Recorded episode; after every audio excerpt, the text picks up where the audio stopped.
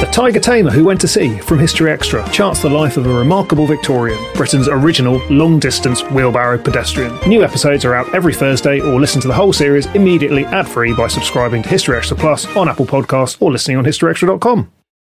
This episode is brought to you by Indeed. We're driven by the search for better, but when it comes to hiring, the best way to search for a candidate isn't to search at all. Don't search, match with Indeed. Use Indeed for scheduling, screening, and messaging so you can connect with candidates faster. And listeners of this show will get a $75 sponsored job credit to get your jobs more visibility at Indeed.com slash History Extra.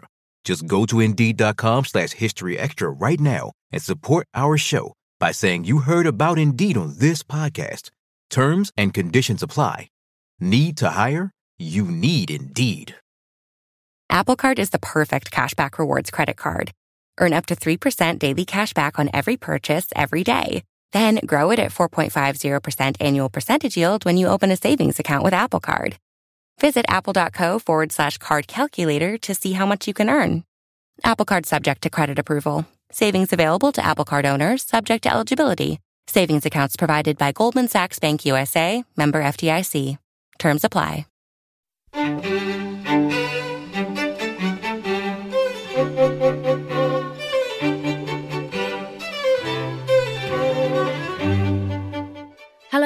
Welcome to the History Extra podcast from BBC History Magazine, Britain's best-selling history magazine.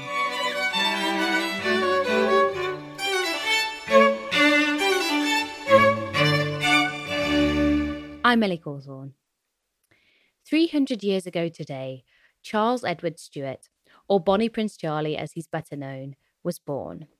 To mark the anniversary, in the January issue of BBC History magazine, historian and author Jacqueline Riding weighed up two contrasting characterizations of the Jacobite leader one as a courageous freedom fighter, the other as a haughty coward. Here, in conversation with our production editor, Spencer Mizen, Jacqueline explores the prince's remarkable life and legacy.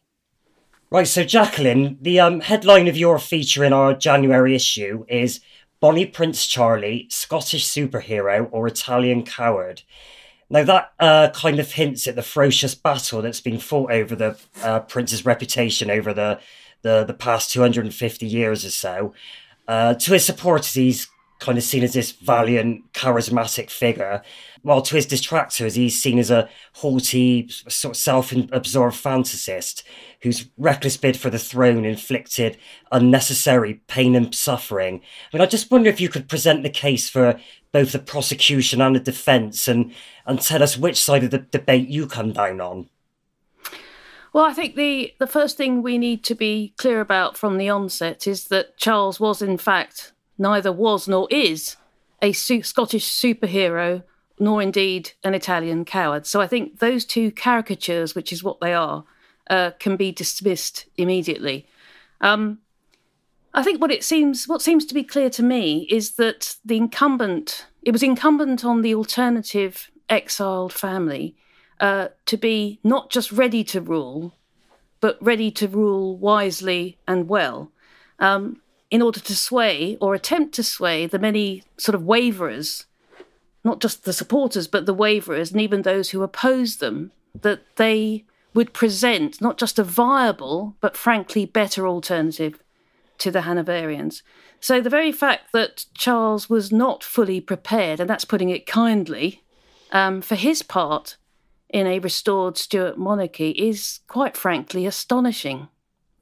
I mean, it's not like he didn't have decades to prepare for it. I mean, he was 24 when he arrived in Scotland and 25 when he left. Um, so you would think he would have been better prepared for his destiny. Uh, so I think that that is astonishing, and that's the main um, sort of that's the main argument for the prosecution in a way. Um, I mean, for example, you know, a basically sympathetic observer, the Frenchman Charles de Brosses, who obviously visited the Palazzo del Re, the Jacobite headquarters in Rome, on several occasions, was perfectly pleasant to them, was, was in some ways a supporter, was very affable about them. But even he describes Charles in his late teens um, as a mediocre wit. I mean, it's it's it's not great, is it? Quite it's damning, not, yeah. It is a bit damning, and and then even worse from a Frenchman's point of view, less polished than princes should be at his age. I mean, to, in, to an extent, it says it all. So I think the prosecution is quite is uh, is is that really um, sure. that if if that's the purpose of your life, why are you not better prepared? And I, in that sense, you would also look to his father and his tutors, who, as various um, Scottish observers um, make clear, that uh, why hadn't they prepared him better for for this for this destiny? Um, I think it, uh, what I mean by it being incumbent on the, the, exile family to show themselves to be better because they have to present a better alternative. Because as the decades go on, since the initial exile of the Stuarts in 1685 onwards, um, it's becoming more and more difficult um, to argue the case for a Stuart restoration because, quite frankly, people were getting more and more used to the Hanoverians. They were becoming less and less foreign, which was one of the great arguments against them when they first arrived. So time is running out. And that's why, to me, it feels more astonishing that, uh, even more astonishing, that Charles simply doesn't seem to have been ready for it. Ready in spirit and in courage and in chutzpah. right.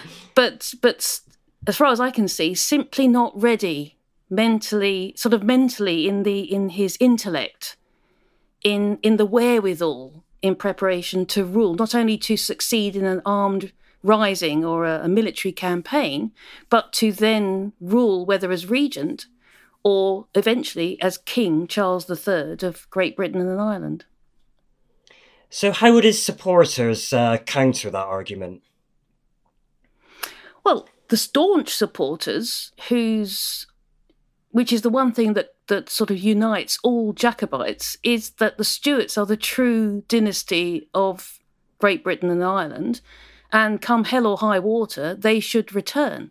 So, in that sense, whether they're good, bad, or indifferent, I suppose, makes no difference. It's simply that they are the true dynasty and therefore they should return.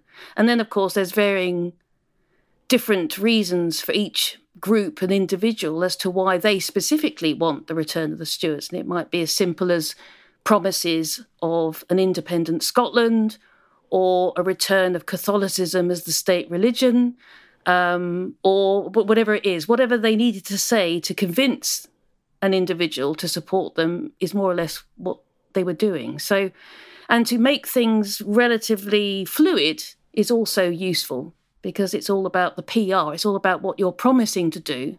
Because at that point, of course, you aren't delivering on it. So uh, you just sure. have to simply get the foot in the door, through the door, and then seated on the throne. And then, of course, that's where the uh, that's where you'll get tested. But before that point, it's a matter of arguing that you will make the citizens of Great Britain and Ireland's lives better for whatever reason.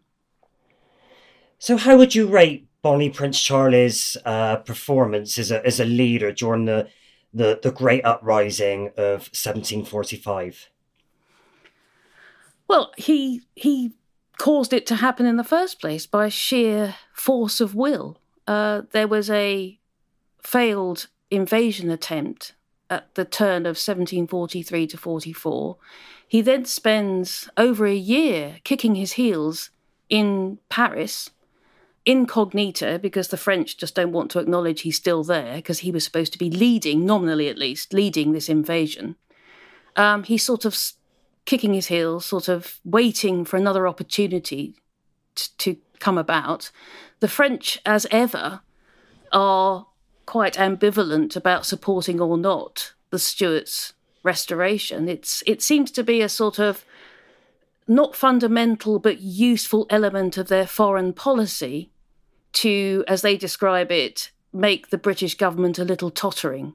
So every time, if you threaten the imminent arrival of a Stuart prince, all of a sudden, you know, the British government looks a bit unstable, or certainly more unstable.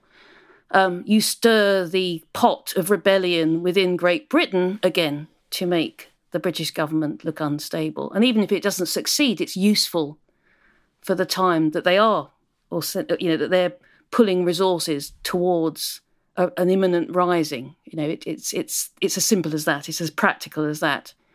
Sometimes it was a sort of philosophical thing, a fellow Catholic monarch, a cousin.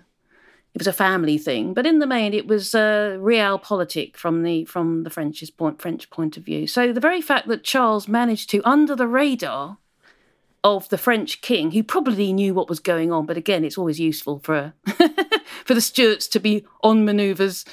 Um, he may, may well have known what was going on, but certainly pretended he didn't. This is the French monarch, uh, Louis XV. But certainly under the noses of of the ministers at Versailles, or most of the ministers at Versailles, but also uh, keeping his father completely ignorant way back in Rome he does manage to accrue, you know, a, a, a pot of cash, two ships, some men and arms, and manages to sail off to, to the west coast of, uh, of Scotland to instigate a rising. No matter how modest, it's his sheer force of will, his sense of destiny that, that drives him on. So I think that it's a long answer to the question, but I think you just have to just look at that, that instance, that circumstance, um, and recognize what sort of character he would have to be in order to do that, to achieve that. Then, of course, when he arrives, not many people are happy to see him. They might be technically or sort of, you know, uh, from a sort of emotional point of view, happy to see him. But, uh, but of course, if you rise in support of him, you're risking everything. You're risking your life, your family, your estates, your property, absolutely everything. And a lot of the loyal clans, particularly in the Western Highlands, had risen before and suffered for it. So they right. were clearly, by 1745, increasingly reticent, even though their heart told them. You know, it was trying to get their head to join with their heart to, in order to follow the prince. There's also a bit of this the king over the water thing. It's it's quite nice, you know, it's quite comforting that he's a thousand miles away in Rome when you're, you know, sort of raising your glass to him. You know, you don't, you're not tested, are you? But I think Charles just got fed up with the words and wanted some action. And I think, again, that reflects on his character. It shows you what sort of character he is. He's impatient, but he showed great patience until he had no more patience. And then he's off you know he's and he's he's doing it for himself. And i show that i think that shows some would say recklessness i think it shows great courage. Um, but of course, it wasn't just his life he was risking. He was risking everyone who rose in support of him, he was risking their lives too. Now, I always laboured under the uh, misapprehension that the Jacobite movement was predominantly Scottish and Catholic, but as you point out in the feature, that wasn't the case, was it? So I wonder if you could explain how wide ranging support was for this cause.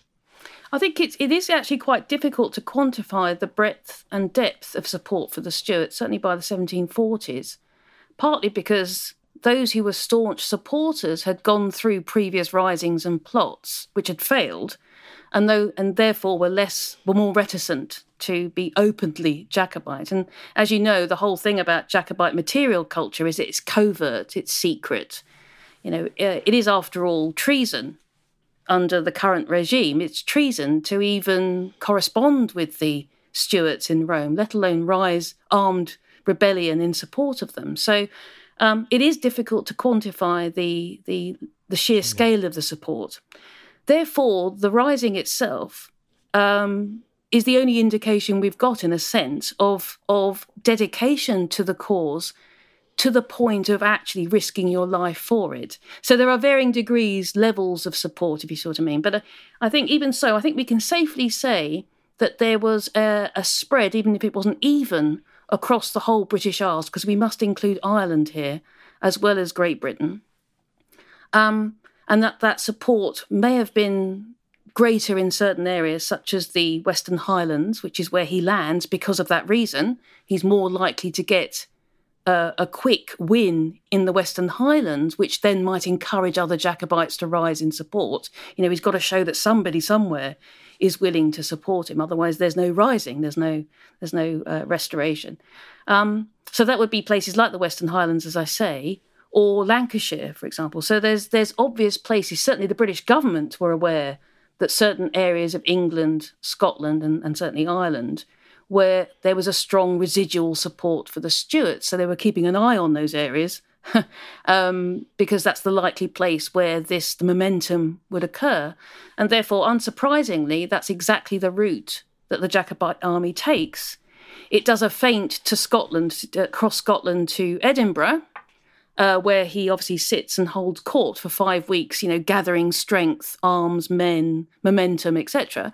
And then the army crosses back to the west side of Great Britain and advances down through Carlisle, through Lancashire, into Derbyshire, which again has a strong Stuart support or believed to have strong Stuart support, and arrives in Derby.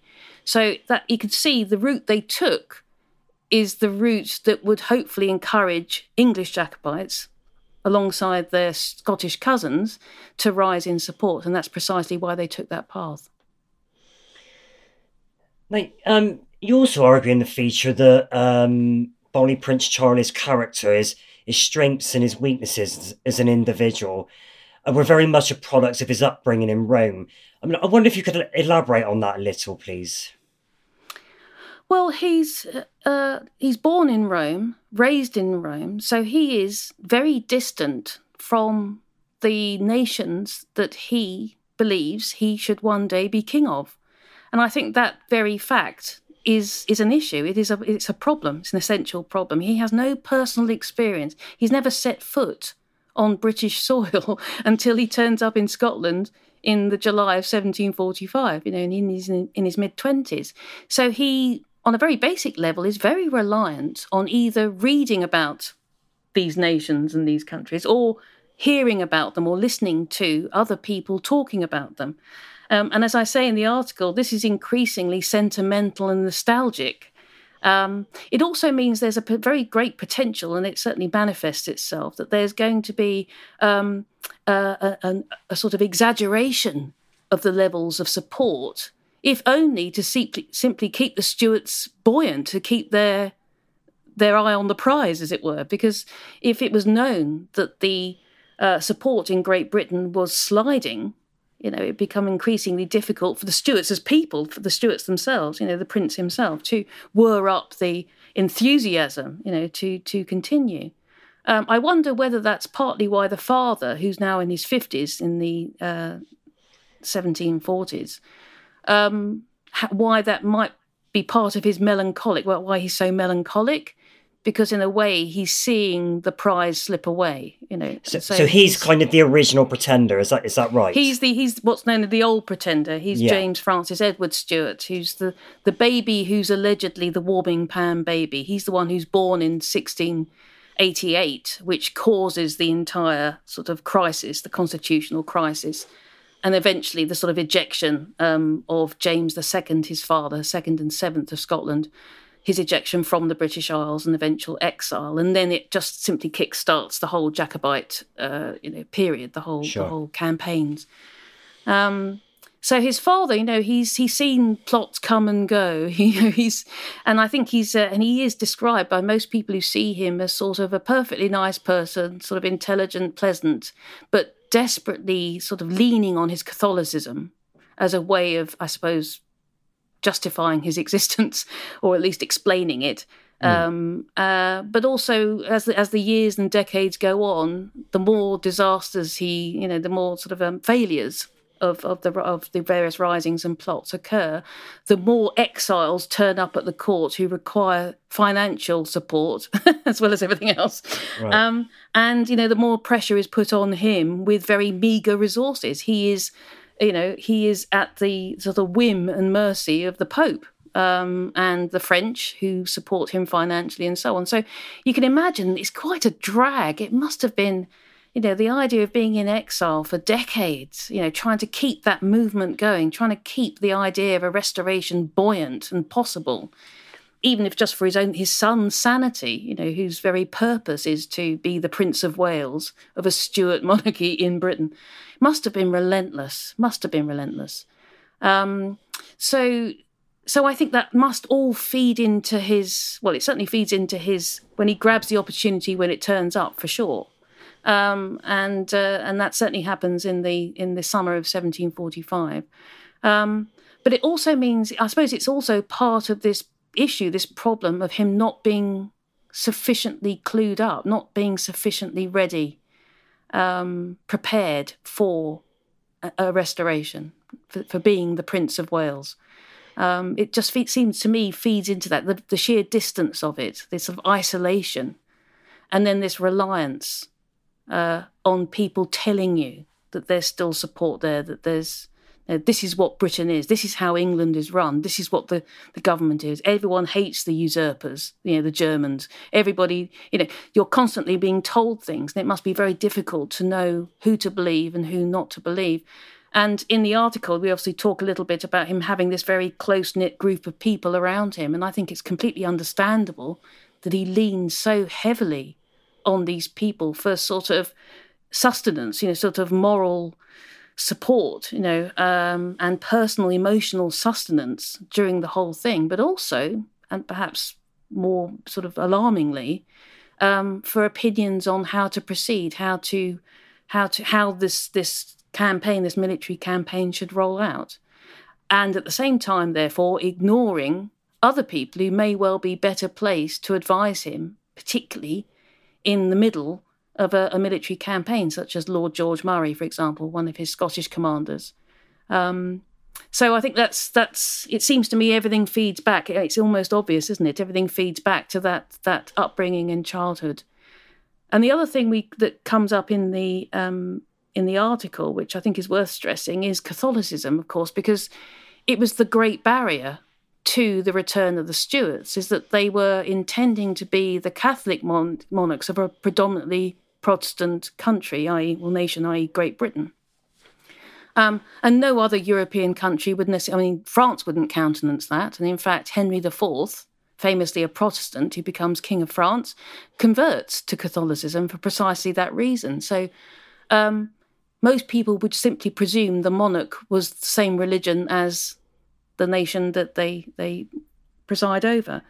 Um, but the but the Stuarts, uh, whether James Second, you know, uh, and seventh, or indeed his son James Francis Edward Stuart, um, both seem to. It seems to be the red line. It's the line in the sand that they're not willing to step over. Is is that the idea of conversion? But Charles Edward, I think, is perhaps cannier than either his father or his grandfather because he knows that that, that is a major stumbling block because it doesn't matter how good they might or might not be as monarchs, there's always the issue, and there's always that that's going to be held against them that they are Catholics. Um, so I think that uh, that uh, again, the upbringing in Rome might well have, and, and the fact that his father was so devoutly Catholic and overtly Catholic, even to his detriment, as the pretender, as it were, of the the the throne of um, Great Britain and Ireland uh, even in the face of that, continues to be a devout Catholic, an overt Catholic, and refuses to convert. Um, I think that that again is quite a crucial uh, circumstance um, for Charles's upbringing and how he himself approaches Catholicism. And I think to say he's ambivalent is is an understatement. I think he, well, in fact, we know he converts to the Church of England when he finally arrives in London in 1750. So I think he was willing to, he thought that London was worth giving up the mass in reverse, right. as it were, to uh, to yeah. Henry IV and Paris.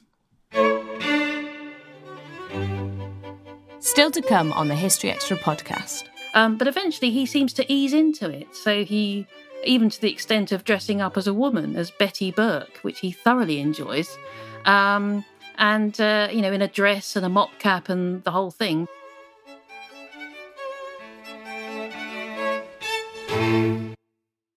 This episode is brought to you by Indeed.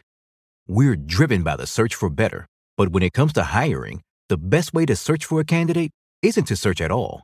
Don't search, match with Indeed. Use Indeed for scheduling, screening, and messaging so you can connect with candidates faster. And listeners of this show will get a $75 sponsored job credit to get your jobs more visibility at Indeed.com slash History Extra. Just go to Indeed.com slash History Extra right now and support our show by saying you heard about Indeed on this podcast. Terms and conditions apply. Need to hire? You need Indeed. Apple Card is the perfect cashback rewards credit card. Earn up to 3% daily cash back on every purchase every day. Then grow it at 4.50% annual percentage yield when you open a savings account with Apple Card. Visit apple.co forward slash card calculator to see how much you can earn. Apple Card subject to credit approval. Savings available to Apple Card owners subject to eligibility. Savings accounts provided by Goldman Sachs Bank USA, member FDIC. Terms apply. Okay, um, uh, I guess you could argue that the, the turning point in this story occurs um, not not in Italy or Scotland, but in the English town of Derby. Um, so, Bonnie Prince Charlie uh, sails to Scotland in 1745. He de- declares an uprising. He rallies a formidable Jacobite army, and they march south in, into England. Um, and then they reach Derby, I mean, arguably of the enemy at their mercy. But then suddenly they turn around and head back to Scotland. Um, can you explain how the Jacobites reached that decision and, and how it impacted on Bonnie Prince Charlie himself in terms of his authority and motivation? We've almost got to wind back to October when the Jacobite army uh, was in Edinburgh and Charles was holding court, was resident at Holyrood House. Even then, the Scottish commanders and his in the Jacobite army the commanders were predominantly Scottish, the, the officers were predominantly Scottish. They were reticent to leave Edinburgh, they were reticent to leave Scotland. Um, and it was due, again, due to these here force of will, the charm, or whatever you want to call it, charisma of Charles, is that he persuaded them to leave Scotland. They wanted to sit pretty and, you know, and uh, sort of uh, consolidate their position in Scotland and he persuaded them to advance into England. Um, so, you know, he was on borrowed time in a way from the very moment they stepped foot in England. And as they're advancing through England, there's barely anybody from England joins them until they arrive in Manchester. They've gone through Lancashire, got to Manchester, and then you get about 300 men, predominantly Lancastrians, but sort of some from Yorkshire, one from London. You know, there's a few odds and sods. But that's the English regiment, the only English regiment in the uh, Jacobite army. Now, you know, we shouldn't poo poo an entire regiment of 300 men because the army itself was only 6,000 right. at this point. So that's a sizable chunk of the army. Nonetheless, it wasn't the droves that Charles had been promising. So even in Manchester, Lord George Murray is saying, Derby, not going any further than Derby, because, of course, by this point, they're starting to hear that the British Army and the British government are rallying. So, in fact, by the time they get to Derby, they hear that there's three armies converging on them, or at least there's two converging on them one from the south east and one for the northeast. And then you've got this famous army gathering on Finchley Common, which Hogarth famously shows the troops marching to Finchley in his painting at the Foundling Hospital, Foundling Museum now. Um, that army is accruing there. So there are three uh, forces aligning against them, which of course they didn't have when they were advancing from Edinburgh down in through the northwest and the west side of England. So the opportunity to escape back up into Scotland is the time is is running out for them to do that. So Derby is the moment where that decision has to finally be made. And there's also nothing, they haven't heard anything from the French invasion force, which is gathering on the northwest coast of, of France. They have no idea if they're on their way, arriving, still thinking about it. They have just have no idea. There's been no up to date intelligence. That combines for the again, the predominantly Scottish commanders, the officers, to say, sorry, we've gone this far. Our, you know, our cousins, the English, have not risen. It's not for us to defend them against the usurpers the Hanoverians, you know, they need to do it themselves. So we're we're off. We're off back to Scotland, and we need to consolidate our position there. The one thing they have heard is that, in fact, there is a a, a second Scottish army or, or Jacobite army, predominantly Scottish, with Irish as well and French and so on, gathering in the northeast of of Scotland. So it seems to them that, in fact, their best bet is to return to Scotland and consolidate, as I say, their position there with a much bigger army. Sure. Um, than they could possibly get now in uh, in England in order to to fight the various armies converging on them. So militarily, it makes sense to retreat back into Scotland and then and do exactly what the commanders, the officers, had always wanted to do, which is to sit sit in Scotland and sort of defend that position. Um, Charles, of course, doesn't just want to be King of Scotland, he wants to be King of Great Britain. And the big prize for him is London. London is the capital of Great Britain, is the capital of England, it's the biggest city by far. It's about population of about just over 600,000 to Edinburgh's 50,000. You know, this is a big city. Yeah. It's where everything is, you know, and it's, and presumably also being an exile, all he's ever heard of is how wonderful London is. yeah. You can just imagine he that's the prize.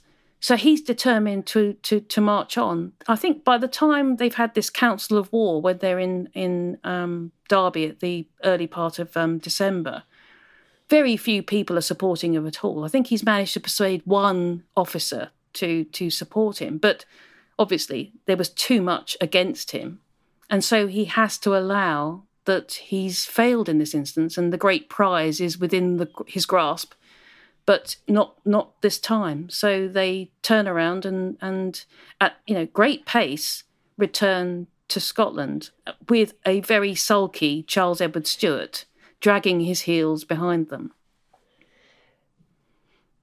And so, what happened next? They they retreat to Scotland, and then the next big showdown. Am I am I right in saying that was at Culloden? Well, there's another one at um, uh, Falkirk. There's another battle at Falkirk, which technically the Jacobites win too. So, in fact, by the time they get to Culloden in the April, middle of April in 1746, the 16th of April, the battle itself, um, they haven't actually lost one encounter with the British Army. So, this is a quite a good run. you know yeah. uh, that they, that the Jacobite army has had. So yes, unfortunately, the, the Culloden is the is the, the last throw of the dice, as it were, for for for Charles, and it's the first time the Jacobite army is actually defeated. Um, and am I right in saying that this this is a moment where his performance comes under the most scrutiny? I think his I think his um it, I, I think the very fact that they fight at Culloden on that day and on that field is again his the sheer force of will of Charles Edward Stuart. It's his decision to do it. So in a way, the last throw of the dice, the prospect of the last throw of the dice, sort of brings the old Charlie back. You know, the sort of the confidence, the chutzpah, the charm, succeeds again, and um, and once again the army gathers and, and it fights the battle. They are not in a good position to fight that battle. They are exhausted. They're hungry. This has been going on for nine months now. You know, they've run out of money it's not not the best Jacobite army that's fielded, certainly not in condition and um, and health and so on. But it's Charles who who gets them onto that field, and it's Charles who's sort of shouting encouragement. And the old Charlie comes back. You know that that as I say, the optimist is back in the room. He's on the field and and driving forward his his army. But of course, that's the moment when when the army is actually defeated. His luck kind of runs out. Um, yes, yeah, so therefore, because it's such a devastating defeat, the very fact it was him that got them there, well, he's the one who started the rising in the first place. It's him that has driven them through nine months, and it's him that's got them on the battlefield where they are defeated. And then you've got all the ramifications of that. Yes, to a vast degree, you would then turn to Charles Edward Stuart and say, Your fault. You know, so know, this is your doing. And I, I suspect that's partly where the recriminations are getting so uh, extreme against him personally because it was so devastating. So much of the sort of anti Charles rhetoric and memoirs are obviously have been written after Culloden in the, in the wake of what happens after Culloden. So they've got to be coloured by that. It might be interesting to have asked the question on the day or just after. You know, you might have got a slightly different response. Who knows? But Obviously, the famous quote is Lord Elcho screaming after him, you know, you cowardly Italian, you know, so, which is the the sort of famous quote that obviously reverberates through the centuries. It's the it's the one that people often, you know, either know about or query, depending on which side you're on. But it's a, it's a great quote and it's often used. Now, one of the most uh, celebrated episodes in Bonnie Prince Charlie's life was a period he spent, I guess, on the run from government forces in, in the wake of that defeat at Culloden. I mean, what was life like for a, a, pampered prince as a fugitive in, in northern Scotland, and and why didn't the people of the Highlands give him up to to the British government forces? So I think the interesting thing about the the the connecting thing between the pampered prince in uh, in Rome and the prince that is the fugitive after Culloden for those five months in Culloden is it it sort of reveals a, a sort of inherent desire by Charles to dress up. he seems to really enjoy not only dressing up, whether you know in different characters, but he likes to take on a part. He he em, embodies a part that he sort of assumes. It's very it's interesting. So, for example, you see him in Rome at masked balls in Rome, dressed as a a shepherd, you know, in, in white silk and diamonds and so on, and and in fact also as a Highlander, you know, in full Highland plaid uh, which was a gift from um, from one of the sort of uh, very staunch Jacobites from Scotland. Um, even when he's supposed to be incognito in in France, he goes to a fancy dress ball at Versailles, obviously a masked ball, so he can sort of wander around covertly without anyone recognise him, and absolutely loves it, enjoys sort of wandering through the crowds, listening to people talking about him and stuff. He just enjoys this sort of the danger of it, the kind of covert nature of it. Perhaps that's partly also about his upbringing in Rome with all the spies around him and that kind of thing. That's it sort of again feeds into into this character. So when he's on the run after Culloden for those five months, he again starts to assume the part. He starts to take on characters to to go into fancy dress, as it were during the course of those five months. So he starts off grumbling away like any pampered prince would about the midges and the diet and uh, and all that. Um, but eventually he seems to ease into it. So he, even to the extent of dressing up as a woman, as Betty Burke, which he thoroughly enjoys. Um, and, uh, you know, in a dress and a mop cap and the whole thing. But also later on, he's eased into the idea of him of being a Highlander, of being this this sort of uh, descendant of of the Stuarts, the sort of ancient Scottish kings, and he's wearing a plaid and he's got a long red beard, auburn beard, um, and he looks the part. He looks the part of a Highland chief, of the of an actual Highland chief, you know. So, um, and he enjoys it, and he seems to have sort of eased into that. So it's, it's really interesting that uh, that ability, that chameleon-like ability for him to sort of shift and change according to his to his context, and that's certainly evident in those five months. Um, and he even arrives back on French soil, apparently still dressed in this in the plaid with his beard and so on. So he must have come as quite a surprise to the uh, to the French court when he when he arrived. Um, and then the, the, sort of the other aspect of his time in the Highlands, uh, you know, sort of uh, on the run, is the way that uh, the Highland people themselves um, didn't uh, didn't give him up, didn't hand him over to the countless uh, raiding parties who were after him, who were trying to capture him to um, to, to to finally get you know get the, the, the Stuart prince. And he seems to be he's very well looked after. He's um, and and then they, they simply don't um, give him up, despite this thirty thousand pound bounty which has been on his head since the beginning of August 1745.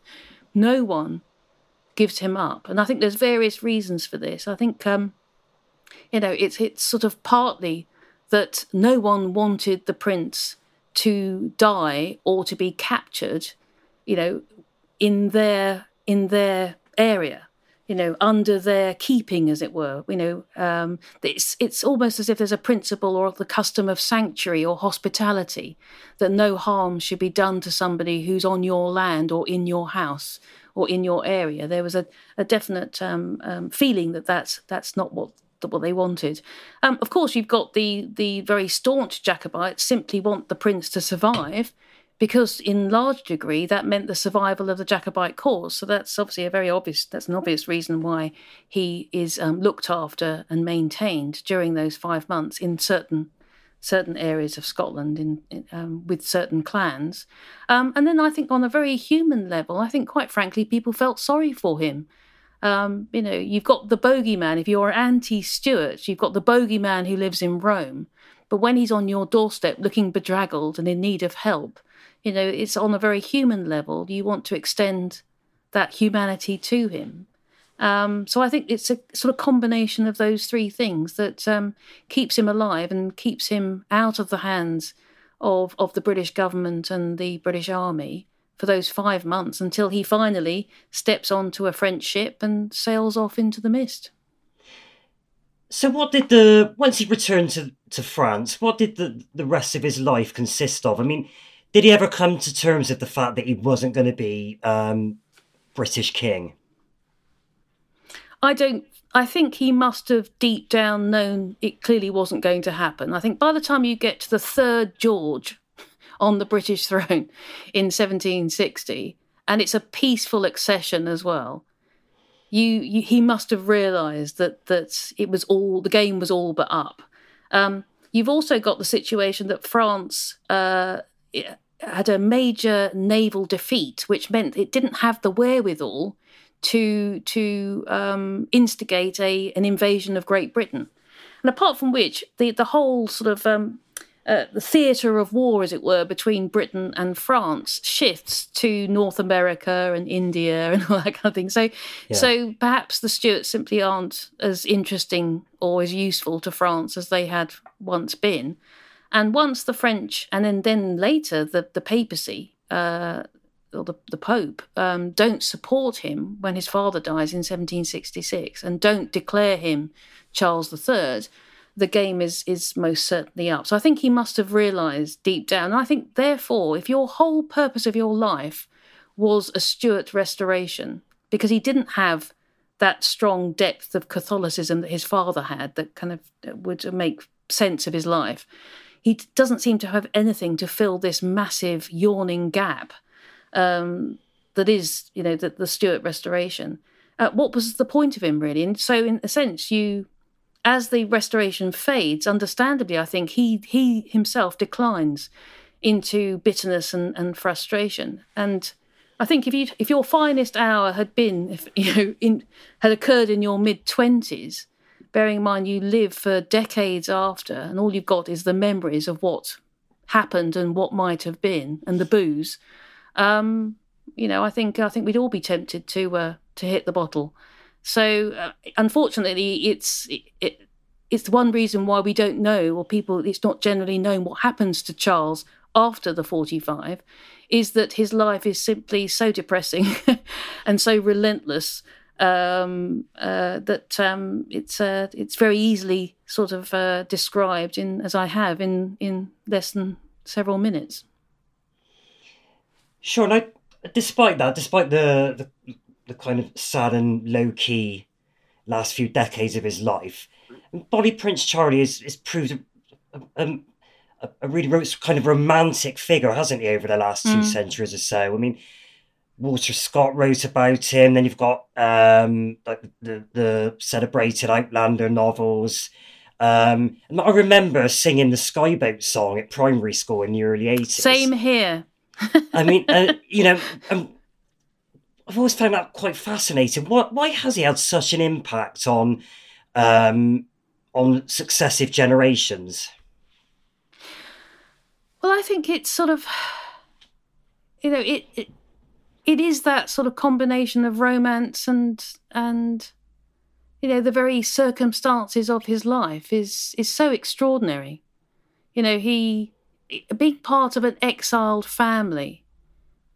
It, there's an essential sort of romance, but also tragedy about it, isn't there? It's it's frankly Shakespearean, isn't it? The sure. the whole sort of uh, the whole that whole aspect of the uh, you know, which is what obviously Walter Scott taps into. Um, it's it's got a Shakespearean, a theatrical, a sort of tragedy, an element of tragedy about it. It's like a Greek tragedy.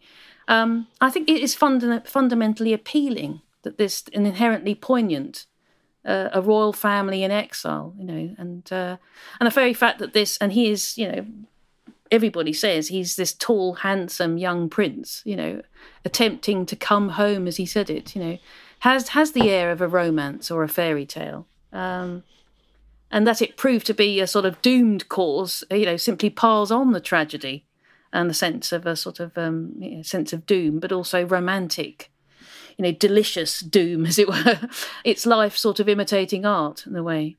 Um, and apart from anything else, of course, you know, his success or failure absolutely mattered. You know, it's about kingdoms being won or lost. Sure. You know, uh, again, as sort of in this sort of Shakespearean way, and also it would have had a major impact on people's lives.